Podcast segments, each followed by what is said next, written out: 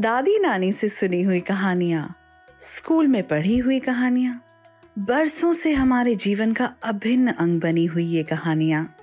सुनिए folk tales Sochcast की प्रस्तुति। बचपन की पगडंडियों से जवानी के दौर से गुजर जीवन के अनुभव सजोती ये कहानियाँ। अब आपके लिए एक नए रूप में। आप सुन रहे हैं फोक टेल्स सोचकास्ट की प्रस्तुति।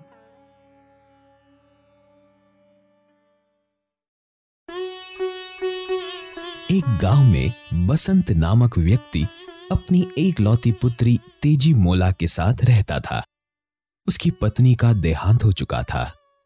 एक दिन वह एक विवाह समारोह में सम्मिलित होने गया।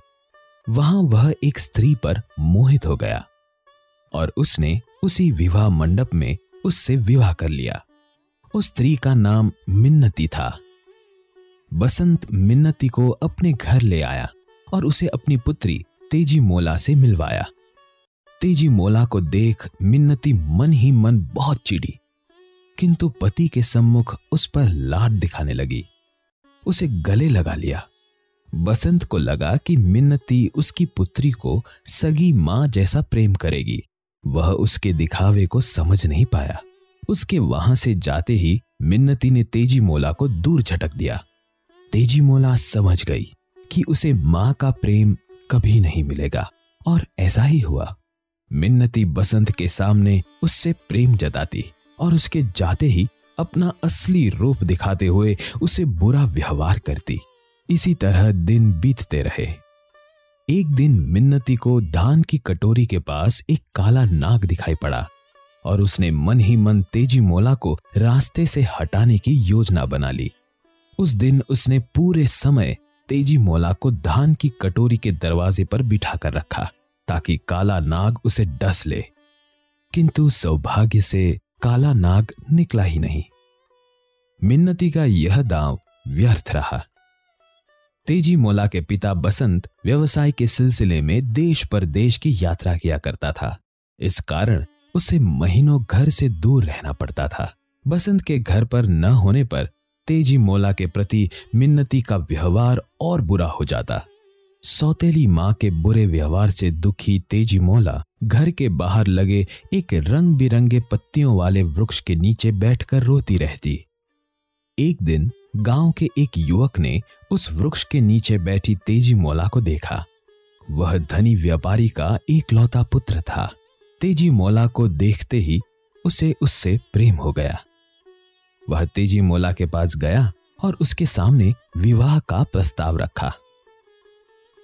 तेज़ी मोला कुछ कह पाती, उसके पहले ही मिन्नती वहाँ आ गई और तेज़ी मोला को घर के अंदर काम करने भेज युवक को वहाँ से भगा दिया।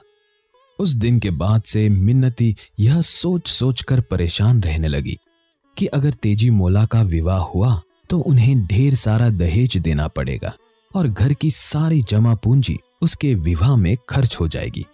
वह धन बचाने के लिए तेज़ी मोला को मारने की योजना बनाने लगी। रात को तेज़ी मोला के भोजन में उसने विषैला कीड़ा डाल दिया। तेज़ी मोला ने भोजन कर लिया, किंतु उसकी मृत्यु नहीं हुई। उसे सही सलामत देख मिन्नती आग बबूला हो गई और उसे मारने की दूसरी योजना सोचने लगी। अगले दिन वह ढेंकी में धान कूटने लगी और तेज़ी मोला को ढेंकी में धान डालने के काम में लगा दिया। तेज़ी मोला ने जैसे ही ढेंकी में धान डाला, मिन्नती ने मुसल के वार से उसका हाथ कुचल दिया। तेज़ी मोला दर्द से कराह उठी। उसे दर्द से तड़पता देख मिन्नती हँसी और बोली, इतनी चोट से क्यों रोती हो? ये तो कुछ भी नहीं। चल, दूसरे हाथ से धान डाल तेज़ी मौला दूसरे हाथ से धान डालने लगी तो मिन्नती ने उसका दूसरा हाथ भी कुचल दिया। फिर वह तेज़ी मोला से बोली, देख तो ढेंकी में कुछ गिरा हुआ है। तेज़ी मोला ढेंकी के अंदर झुकी तो मिन्नती ने मुसल से उसका सिर कुचल दिया। तेज़ी मोला का सिर लहू लुहान हो गया। बहुत देर तक वह तड़पती रही, और मिन्नती उसकी हालत देख हंसती रही। जब तेज़ी मोला मर गई तो मिन्नती ने उसे बगीचे में गाड़ दिया और उस स्थान पर मिर्ची का पौधा लगा दिया। कुछ दिनों में मिर्ची का वह पौधा बड़ा हो गया और उसमें मिर्ची फलने लगी। एक दिन एक राहगीर की दृष्टि उस पौधे पर फली हरी हरी मिर्चियों पर पड़ी तो वह उन्हें तोड़ने लगा। तभी उसमें से आवाज़ आई, मिन्नती माँ ने दुश्मनी निभाई, तेज़ी मौला ने जान गवाई। मिन्नती के कानों में भी यह आवाज़ पड़ गई। वह डर गई और तुरंत बाहर आकर उसने मिर्ची का पौधा उखाड़कर फेंक दिया। जिस स्थान पर उसने पौधा फेंका, वहाँ कद्दू की बेल उगाई। उस बेल से भी यही आवाज़ आती थी। मिन्नती माँ ने दुश्मनी निभाई। तेज़ी मौला ने जान गवाई। मिन्नती ने पकड़े जाने के डर से वह पौधा भी उखाड़ दिया और उसे नदी में फेंक दिया। नदी में उस पौधे ने कमल के फूल का रूप ले लिया। उसी दिन तेज़ी मौला का पिता बसंत नाव से गाँव लौट रहा था। उसकी दृष्टि नदी में खिले कमल के फूल पर पड़ी तो उसे अपनी पुत्री तेज़ी मौला की याद आई। उसने सोचा, क्यों ना मैं ये कमल तेज़ी मौला के लिए ले जाऊँ? वह इसे देखकर बहुत खुश होगी। उसने कमल को तोड़ने के लिए हाथ बढ़ाया तो उसमें से आवाज़ आई। मिन्नती माँ ने दुश्मनी निभाई, तेज़ी मौला ने जान गवाई। यह सुनकर बसंत सन्न रह गया। अनहोनी आशंका ने उसे घेर लिया। उसने कमल का फूल तोड़कर अपने पास रख लिया और उसे लेकर घर पहुँचा। घर पहुँचते ही उसने मिन्नती से तेज़ी मौला के बारे में पूछा। मिन्नती ने उससे झूठ कह दिया, उसे मैंने अपनी माँ के घर भेजा है।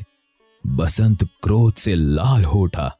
उसने हाथ में पकड़े कमल के फूल से कहा, मुझे सारा हाल बता जा, तेज़ी असली रूप में आ जा। बसंत के इतना कहते ही तेज़ी मौला कमल के फूल में से बाहर निकल आई। उसने उसे मिन्नती के सारी कारस्तानी सुना दी। बसंत ने मिन्नती को खूब धिक्कारा और घर से निकाल दिया।